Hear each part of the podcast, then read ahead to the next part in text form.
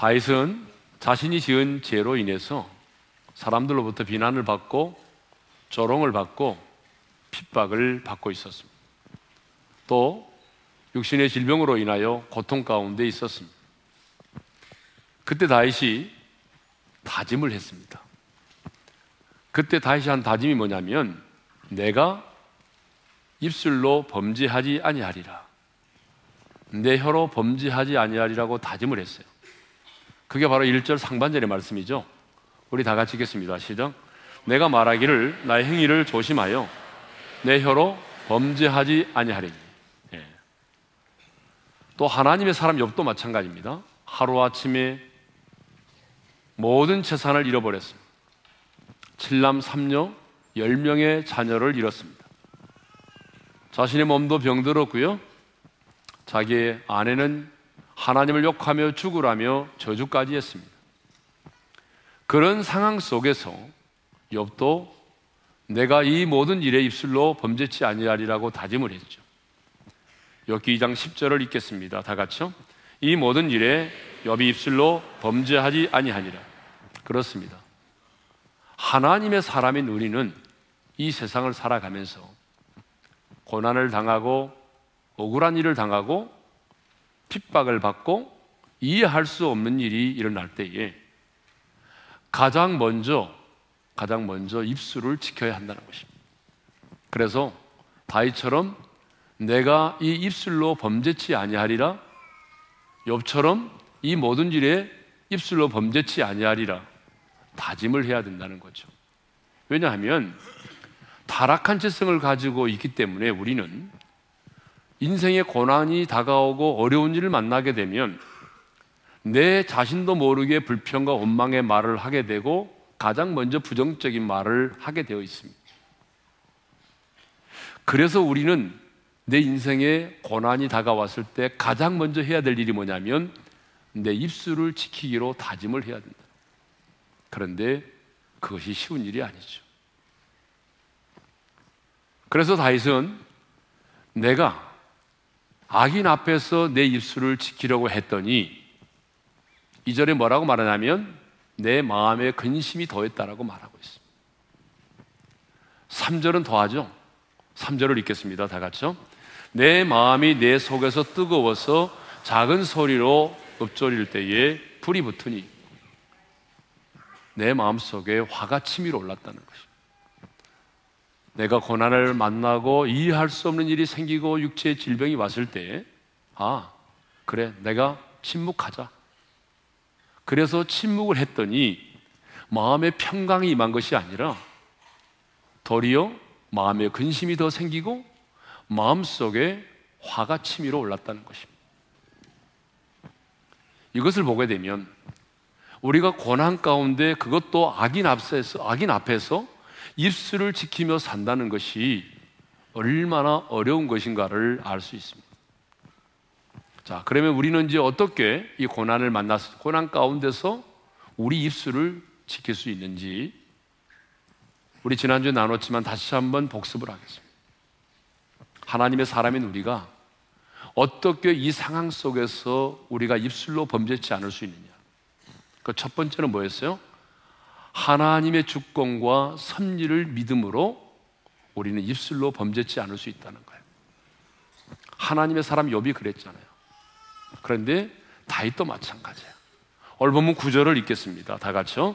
내가 잠잠하고 입을 열지 아니함은 주께서 이를 행하신 까닭이니 다윗이 뭐라고 말합니까? 내가 지금 이 상황 속에서 내가 입을 열지 않고 내가 잠잠한 것은 주께서 이를 행하신 까닭이다. 무슨 말이냐면 내가 이런 핍박을 받고 이런 징계를 받고 이런 고난을 당하고 이런 육체 질병 가운데 있게 된 것은 내가 지은 죄로 인해서 하나님이 나를 징계하신 연고라는 거죠.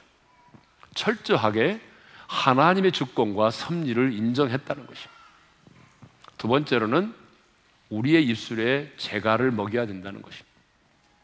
세 번째로는 사람들을 향하여서는 입술을 닫지만 하나님을 향하여서는 입술을 열어야 한다는 것이죠. 그래서 다윗은 이런 상황이 왔을 때 그래 내가 사람 앞에서는 침묵하자 하지만 하지만 하나님을 향해서는 크게 입술을 열어서 기도했습니다. 그래서 3절 하반절에 뭐라고 되어 있어요? 나의 혀로 말하기를 그동안 사람 앞에서 침묵했던 다윗이 이제는 입술을 열어서 하나님께 말하기 시작했다는 거예요. 한나도 그랬죠. 한나가 아이를 낳지 못해서 분인 나라고 하는 여인으로부터 괄시와 멸시를 받았을 때 너무나 마음이 아프고 괴로웠어요. 그 괴로운 마음을 가지고 한나가 하나님의 성전에 들어갔고 하나님의 성전에 들어가서 어떻게 기도했어요? 사무엘상 1장 10절입니다. 다 같이요. 한나가 마음이 괴로워서 여호와께 기도하고 통곡하며 한나가 마음이 괴로웠을 때에 하나님 앞에 나아가서 통곡하며 울며 기도했다는 것입니다. 여러분 이게 바로 하나님의 사람입니다. 하나님의 사람인 우리는 이해할 수 없는 일이 우리 가운데 일어나고 고난이 겹치고 그럴 때에 포장마차를 찾아가는 게 아니에요. 하나님의 사람인 우리는 이 땅에 살면서 우리의 인생의 모든 연약함을 친히 경험하신 그 예수님께 나아가야 됩니다. 그리고 그 하나님 앞에서 여러분 우리가 자녀로서 우리 마음속에 있는 응어리와 아픔과 모든 상처와 이 모든 것들을 다 토설해야 돼. 그러니까 사람 앞에 풀지 말고 하나님 앞에서 풀어야 돼. 그래도 그래도 목사님 나는 화가 풀리지 않습니다. 이런 분들에게 제가 팁을 하나 드리겠습니다. 제가 언젠가 한번 얘기한 것 같지만 내가 하나님 앞에 가서 그렇게 얘기를 해도 따져도 화가 풀리지 않아요? 그러면 사람을 공격하지 말고 그 문제를 공격하십시오. 돈 때문에 일어난 문제라고 한다면 여러분 나를 서운하게 한 그 사람을 공격하지 말고 여러분 그 돈을 공격하라는 거예요. 우리 마음 속에 있는 탐욕을 공격하라는 거예요. 불타오르는 정욕의 문제로 일어난 문제라고 한다면 사람을 공격하지 말고 여러분 그 사람의 마음 속에 있는 음란한 영, 그 영을 공격하라는 거예요.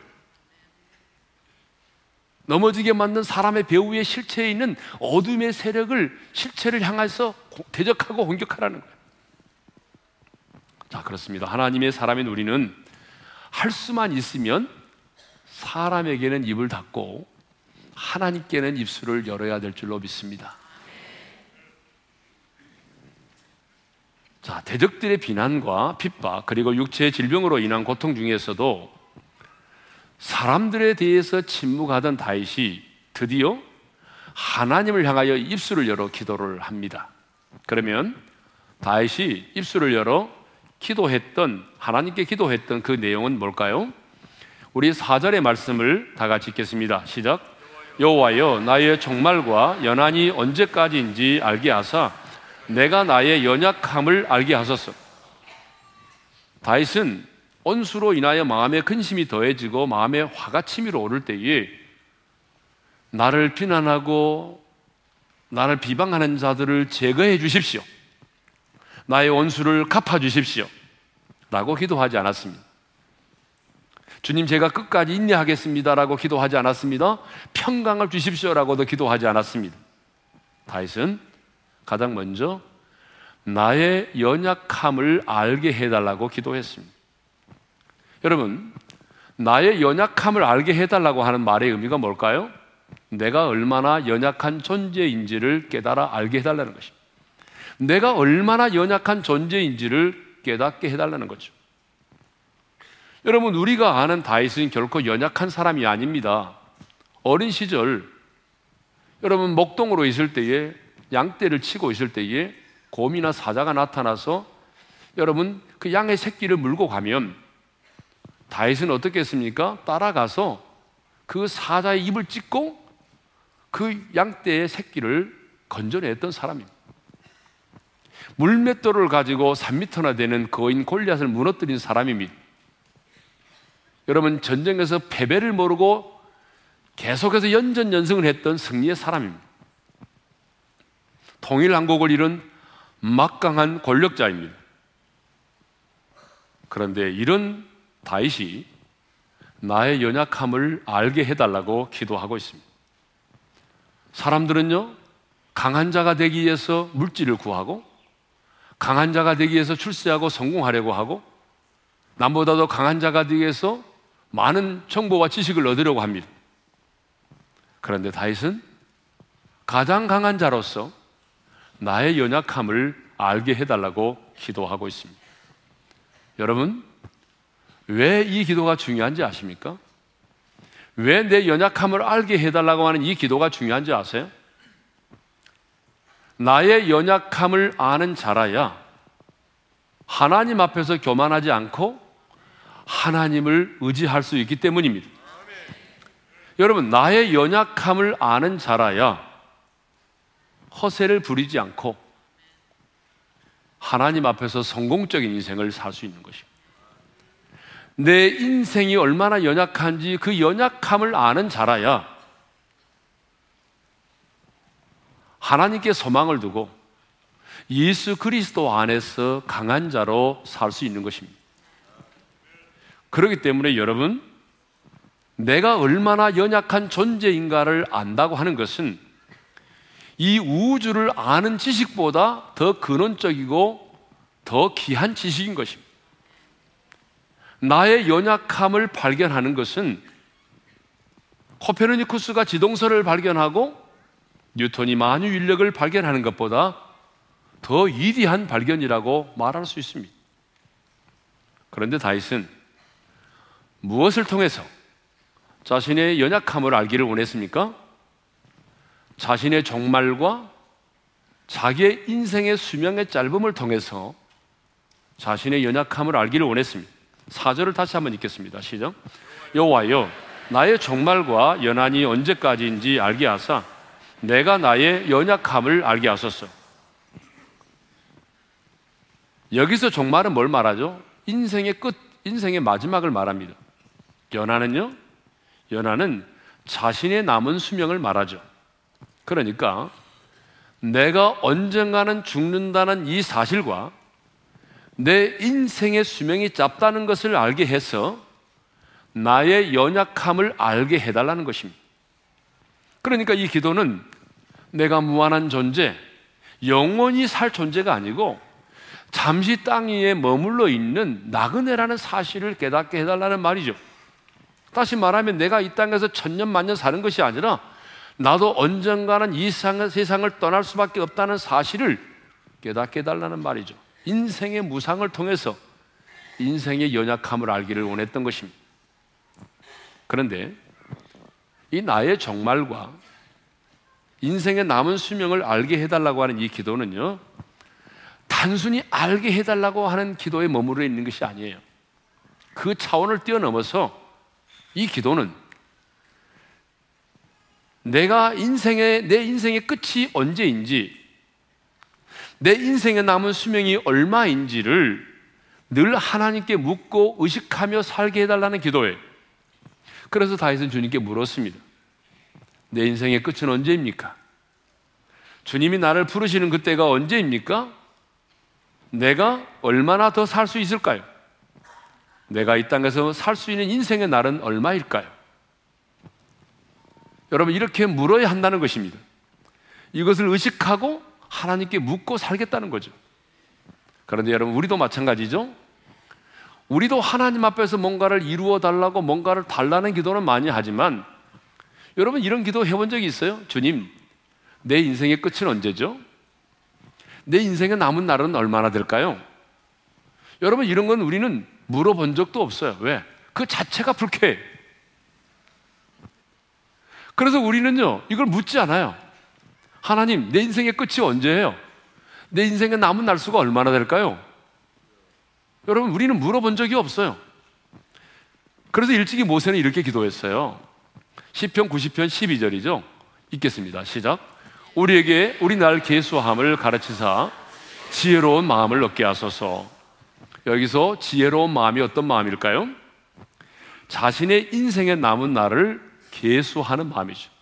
이 계수한다는 게 뭐예요?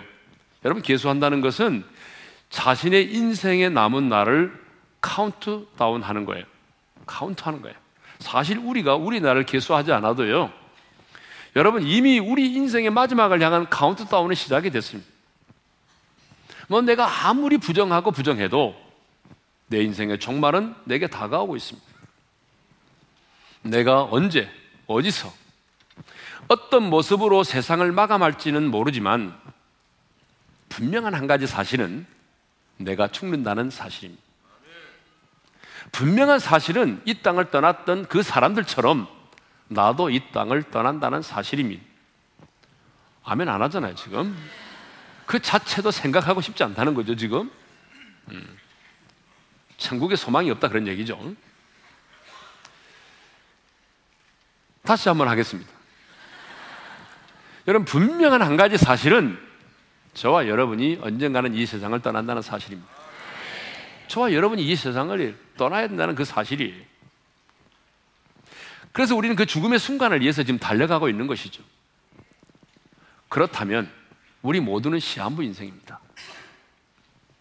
의사로부터 죽음을 선고받고 여러분 호스피스에 머물러 있는 사람만이 죽는 것이 아니에요. 저와 여러분도 죽습니다. 이미 죽음을 향한 카운트다운이 시작됐어요. 그런데 우리는 그 죽음이 전혀 나와는 상관이 없는 것처럼 살아간다는 것입니다. 성경이 우리에게 한 번 죽는 것이 사람에게 정해진 것이고 그 후에는 심판이 있다. 초상집에 가는 것이 잔치집에 가는 것보다 더 지혜롭다. 라고 말을 해도 우리는 그 죽음이 나와는 정말 상관이 없는 것처럼 그렇게 살아간다는 것입니다. 그런데 다윗은 이렇게 기도합니다. 나의 종말과 연한이 어떠한 언제까지인지 알게 하사 나의 연약함을 알게 하소서. 나의 연약함을 알게 해달라고 기도했던 다윗은 이제 자신의 종말과 연한의 어떠함을 이렇게 소개하고 있습니다. 5절 상반절을 읽겠습니다. 다 같이요. 주께서 나의 날을 한뼘 길이만큼 되게 하심에 나의 일생이 주 앞에는 없는 것 같사오니 주께서 나의 날을 한뼘 길이만큼 되게 하셨다고 말합니다. 다윗은 하나님 앞에서 우리의 인생이 한 뼘 길이밖에 되지 않는 짧은 인생이라고 말하고 있어요. 여러분 고대 히브리 사회에서 길이를 잴 때에 가장 기본 단위가 뭐냐 그러면 이 한 뼘입니다. 한 뼘. 한 뼘은요. 우리는 한 뼘 하면 이렇게 말하잖아요. 그런데 성경이 말하고 있는 한 뼘은 정확하게 말하면 엄지 손가락을 제하고 이 네 개의 손가락의 넓이를 말하는 것입니다. 그러니까 여기서부터 여기까지가 한 뼘이라는 거예요. 약 7.5cm밖에 되지 않는. 그러니까 이 손가락 넷이 우리 인생이라는 거예요. 이 손가락 넷이 우리 인생인데 어떤 분은 이미 두 개를 살았어요. 어떤 분은 두 개밖에 안 남았어요. 어떤 분은 이미 세 개를 살았어요. 그렇죠? 하나님만 아시지만 우리 인생이 여러분 아무리 장수를 말하고 오래 살았다고 말하고 호상이라고 말해도 우리 인생은 이 손바닥 이 손바닥만한 넓이 여러분 이 손가락 네 개밖에 되지 않는 이 한 뼘 길이의 인생을 산다는 것입니다. 이게 우리 인생이라는 거예요. 그것도 영원하신 하나님 앞에서는 우리의 인생이 아무리 길어도 없는 것 같다는 것이. 이게 우리 인생이라는 거예요. 자, 우리 인생이 한 뼘 길이만큼의 짧고 영원하신 하나님 앞에서는 없는 것 같기 때문에 사람은요, 그가 능히 든든히 서 있는 때도 모두가 허사뿐이라고 5절 하반절에서 말하고 있습니다. 5절 하반절 읽겠습니다. 시작. 사람은 그가 든든히 서 있는 때에도 진실로 모두가 허사뿐이다. 여기 든든히 서 있는 때라는 말이 나오죠. 여기 든든히 서 있는 때가 언제일까요? 여러분 여기 능히 든든히 서 있는 때는요. 우리 인생에 있어서 최고의 순간을 말합니다. 우리 인생에 있어서 최고의 전성기. 여러분 우리 인생 가운데는요. 최고의 전성기가 있어요. 최고로 잘 나간 때가 있어요. 최고로 건강한 때가 있고요. 최고로 돈을 많이 벌 때가 있어요. 여러분 최고로 인기와 명예를 누릴 때가 있어요.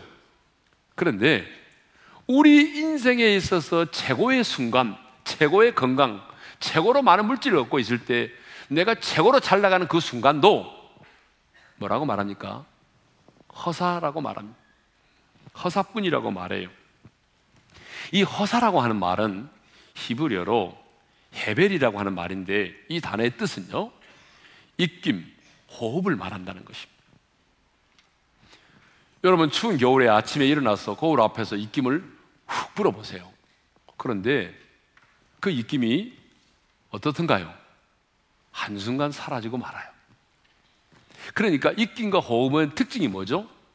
금세 사라지고 만다는 거죠. 그래서 다윗은 말합니다. 우리가 인생을 살아가면서 내가 최고의 성공을 누렸던 그 순간도 내 인생의 최고의 전생기도 따지고 보게 되면 하나의 입김과 호흡처럼 사라지고 만다는 것입니다. 이제 다윗은 6절에서 우리 인생을 그림자로 묘사하고 있습니다. 그림자와 같은 인생이라는 거예요. 6절을 읽겠습니다. 다 같이요. 진실로 각 사람은 그림자 같이 다니고 헛된 일로 소란하며 재물을 쌓으나 누가 거둘는지 알지 못하나이다. 다윗은 인생이 그림자라는 것을 깨달았어. 내 인생뿐만 아니라 내가 소유하고 있는 그 모든 것도 그림자라는 거예요. 내가 한 나라의 왕으로서 자신이 가지고 있었던 그 어마어마한 권세와 영광과 부기도 그리고 지혜와 지식도 내가 가지고 있는 그 힘과 능력도 내가 가지고 있는 모든 소유도 한낱 그림자에 불과하다는 거예요. 그림자.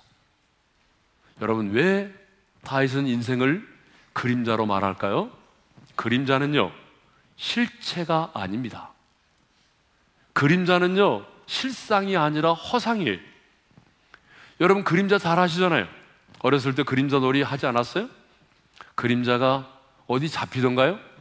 그림자는 내가 있는 곳에는 항상 내 곁에 있지만 여러분 그림자는요 잡힐 듯 잡힐 듯 하면서도 잡히지 않고 떠나가는 게 그림자예요. 여러분 우리 인생은 그림자입니다.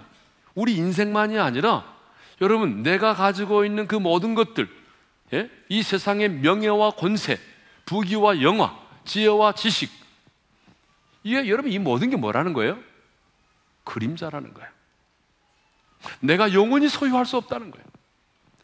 잡힐 것 같지만 잡히지 않고 언젠가는 내게서 떠나버린다는 거예요. 이게 바로 뭐예요? 이게 그림자라는 거예요, 그림자. 심지어는 여러분의 자식도 그림자에 불과합니다. 특히 이 재물을, 재물 있잖아요. 이 물질은 더더욱 그림자와 같습니다.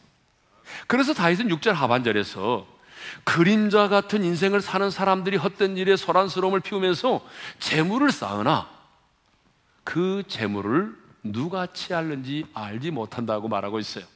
여러분 6절 하반절 읽겠습니다. 시작. 헛된 일로 소란하며 재물을 쌓으나 누가 거둘는지 알지 못하나이다. 사람들은 돈이 행복이라고 말합니다. 돈이 곧 행복의 척도라고 말해요. 그래서 여러분 돈이라는 그림자를 찾아갑니다. 돈이라는 그림자를 찾아다니지만 여러분 그 돈이라고 하는 것이 영원히 내 수중에 머물러 있을 수 없다는 거예요. 사람들은 돈이 너무 중요하다고 생각하기 때문에 그 돈 때문에 사람을 죽이기도 하고 돈 때문에 사람을 미워하기도 합니다. 아침부터 저녁까지 그 돈을 위해서 여러분 남다른 수고를 아끼지 않습니다. 물론 열심히 내가 일을 해서 돈을 버는 것 자체가 잘못된 게 아닙니다. 내가 돈을 모으고 돈을 저축하고 돈을 쌓아두는 것도 잘못된 것은 아닙니다.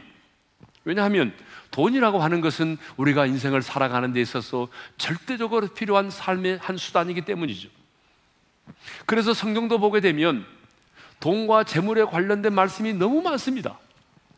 여러분 성경에 나오는 그 많은 구절들 가운데 돈과 재물과 관련된 성경 구절이 무려 몇, 몇 구절이나 되는지 아세요? 2300구절이 넘는다는 거예요.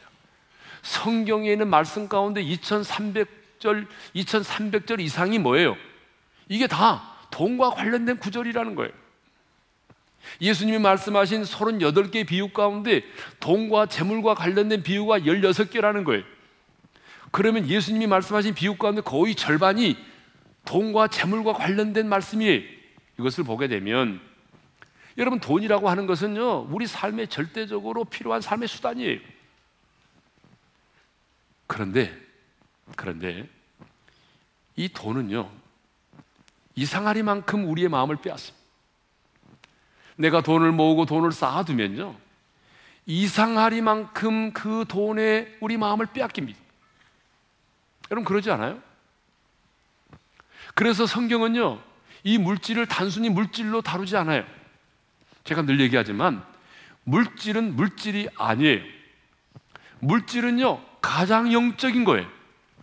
그래서 우리 예수님도 하나님과 재물을 겸하여 섬기지 못한다 그랬어요. 이 세상을 살아가는 사람에게는 주인이 딱 둘이에요. 주인은 하나님과 재물. 그러니까 내가 하나님을 내 인생의 주인으로 섬기든지 아니면 재물을 내 인생의 주인으로 섬기든지 둘 중에 하나예요. 근데 이렇게 말하면 많은 사람들이 그러죠. 저는 아니에요. 아닙니다.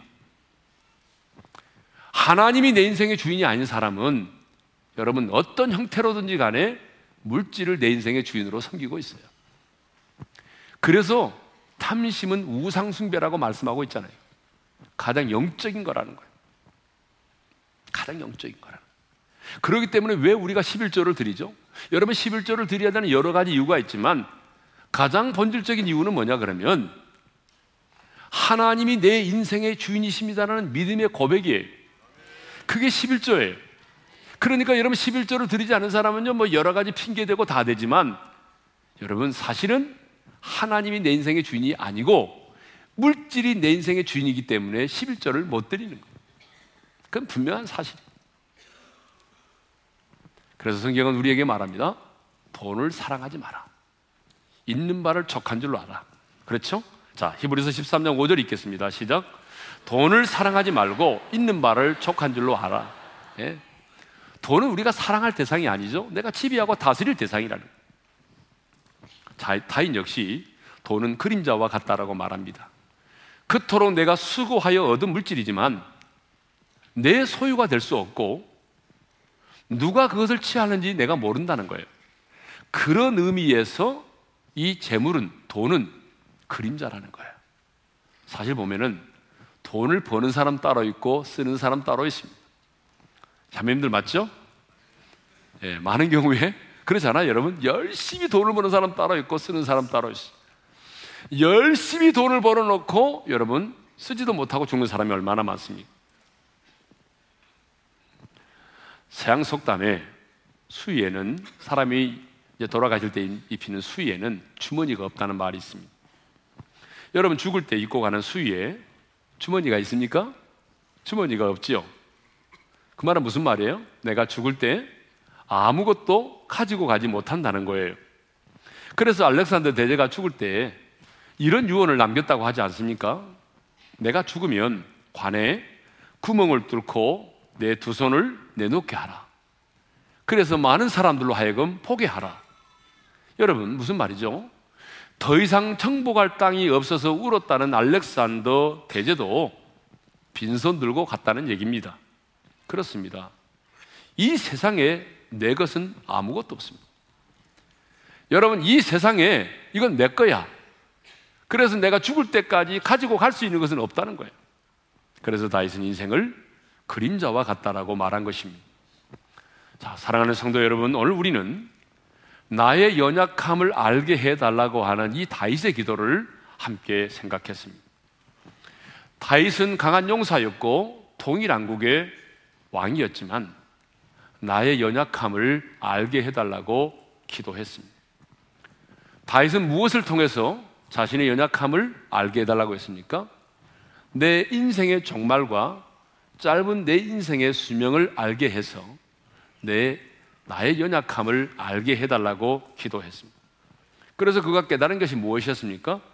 아, 나의 인생이 하나님 앞에서는 한 뼘 길이밖에 되지 않는 짧은 인생임을 깨달았습니다. 든든히 서 있는 때 내 인생의 최고의 순간도 입김과 호흡과 같이 한순간 사라지고 마는 것임을 깨달았습니다. 그리고 내 인생은 그리고 내가 가지고 있는 모든 소유하는 것들도 역시 그림자라고 하는 사실을 깨닫게 되었습니다. 저는 우리 오륜의 지체들이 다이처럼 내 자신이 얼마나 연약한 존재인지를 깨달아 알기를 원합니다. 왜냐하면 다시 말씀드리지만 왜 내 자신의 약함을 아는 것이 중요합니까? 내 자신의 연약함을 아는 자가 하나님 앞에서 교만하지 않고 겸손히 하나님을 의지할 수 있기 때문입니다.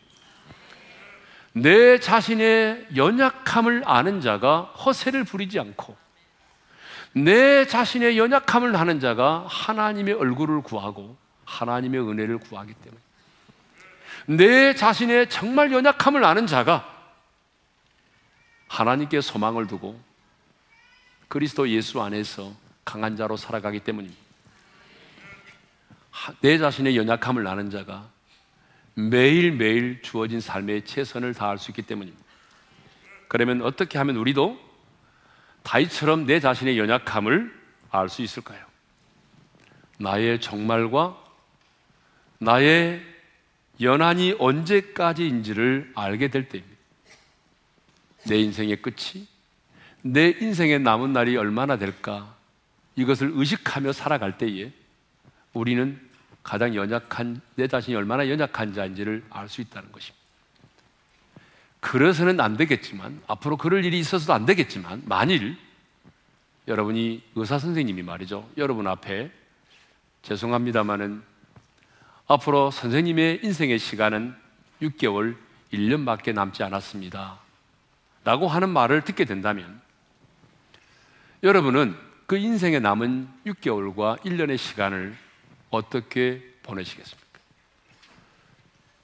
오늘 설교 마무리는 한 생명보험 광고 회사의 광고를 보면서 마치도록 하겠습니다.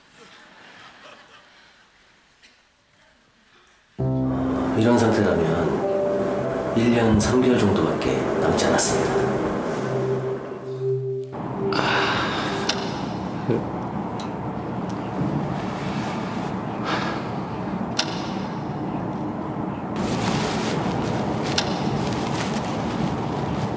아 이거 아직 뭐 해야 될 게 많은데 이게 다 물거품이 되는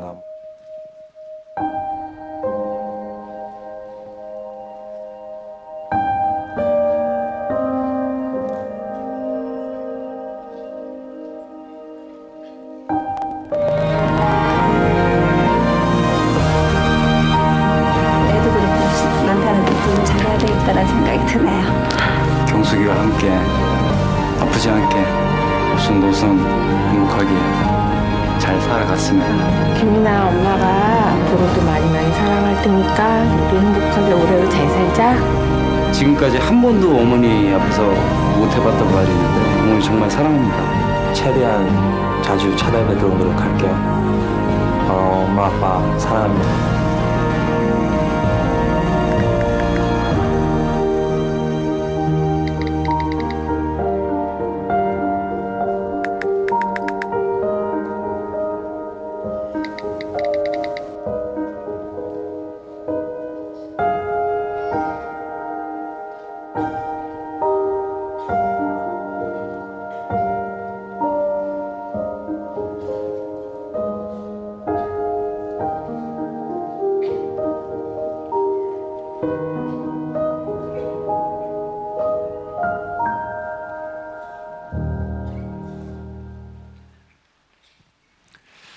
여러분, 여러분에게 남아있는 시간이 얼마나 될까요? 여러분, 다윗은 오늘 우리에게 도전합니다. 나의 연약함을 알게 하소서. 여러분, 내 자신의 연약함을 아는 게 중요합니다. 근데 이것은 내 인생의 종말과 내 인생의 마지막이 있다는 그 사실과 내 인생의 남은 날이 얼마인지를 내가 의식하며 살아갈 때에 우리는 진정 내 자신의 연약함을 알 수 있다는 것입니다. 우리는 시한부 인생입니다. 아무리 여러분이 생각하고 싶지 않고 부정해도 우리는 시한부 인생입니다. 우리에게 남은 시간은 많지 않습니다. 그렇다면 여러분, 우리에게 주어진 인생의 시간이 짧은데 내가 사랑할 수 있는 시간도 너무 짧은데 사랑할 수 있는 시간이 짧은 내가 죽어가는 내가 죽어가는 사람을 미워할 수 있겠습니까?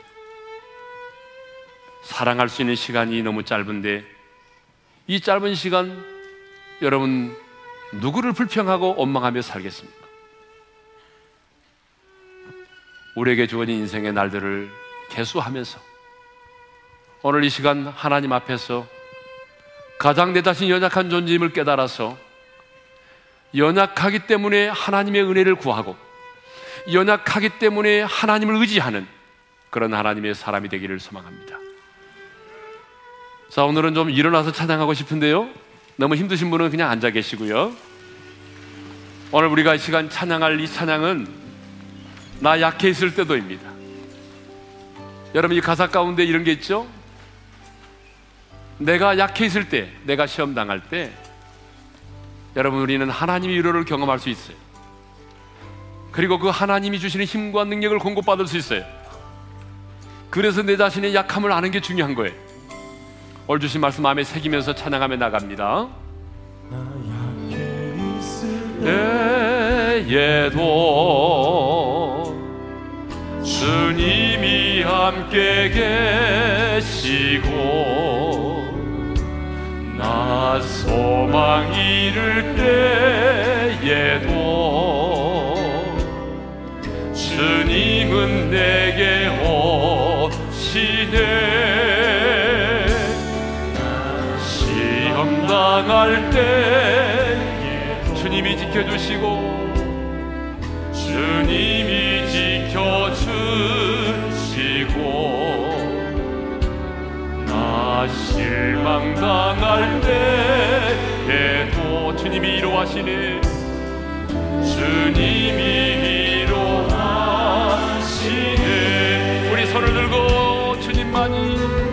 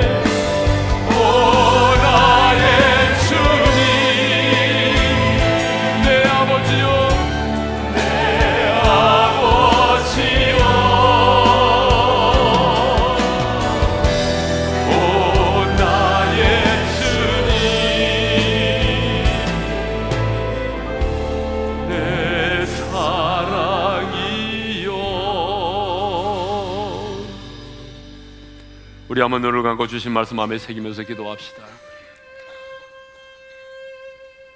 여러분의 인생의 남은 날을 아세요? 오늘 다윗은 말합니다 하나님 나의 연약함을 알게 하소서 내가 얼마나 연약한 존재인지를 알게 하소서. 나의 정말 내가 언젠가는 이 땅을 떠나야 된다는 그 사실과 내 인생의 남은 날이 길지 않다는 그 사실을 통해서 나의 연약함을 알게 하소서. 그렇습니다, 여러분. 우리의 인생은 한 뼘의 길이밖에 되지 않은 짧은 인생입니다. 능히 든든히 선 때도 여러분 인생의 최고의 순간을 누리는 그 순간도 하나의 허사의 입김 호흡에 불과하다는 것이 우리의 인생은 그림자와 같다는 것입니다. 내 인생도 여러분이 소유하고 있는 그 어떤 것도 내가 붙잡을 수 없는 내가 영원히 소유할 수 없는 그림자와 같다는 것입니다. 내 인생의 연약함을 아는 자, 그가 하나님의 은혜를 구합니다. 내 인생의 연약함을 아는 자가 하나님을 의지합니다. 내 인생의 연약함을 아는 자가 허세를 부리지 않습니다. 하나님이여, 나의 연약함을 알게 하여 주셔서 그러기에 하나님을 의지하고 하나님 앞에서 겸손한 자로 살아가게 하시고 내가 내 자신의 연약함을 알기에 오늘 하루 최선을 다하게 하시고 내가 내 자신의 연약함을 알기에 오늘 감사하며 살게 도와주시고 내 자신의 연약함을 알기에 오늘 하나님을 의지하며 살게 하여 주옵소서. 다 같이 우리 주여 한번 외치고 부르짖어 기도하며 나갑니다. 주여! 할렐루야 아버지 하나님 감사합니다. 나로 나의 연약함을 알게 하소서 나의 연약함을 알게 하소서. 오 주님이여 나의 연약함을 알게 하여 주셨소서. 나의 연약함을 보게 하여 주셨소서. 내 인생에 정말 있다는 사실 내 인생이 한편 길이밖에 되지 않는다는 그 사실 나의 인생의 최고의 순간도 하나의 길처럼 사라진다는 그 사실 내 인생은 그림자와 같이 잡을 수 없다는 사실 이 모든 것들을 깨닫게 도와주셨어 오늘 감사하며 살게 하시고 오늘 사랑하며 살게 도와주시고 오늘 겸손히 하나님을 의지하며 살아갈 수 있도록 하나님은 정을 베풀어 주시옵소서. 그래서 하나님 우리 올인의 모든 지체들이 자신의 연약함을 알아서 아버지 오늘 주어진 그 인생의 최선을 다하며 하나님의 은혜를 구하며 하나님의 얼굴을 구하며 오늘 감사하며 오늘 최선을 다하며 오늘 하나님이 사랑하며 살아갈 수 있도록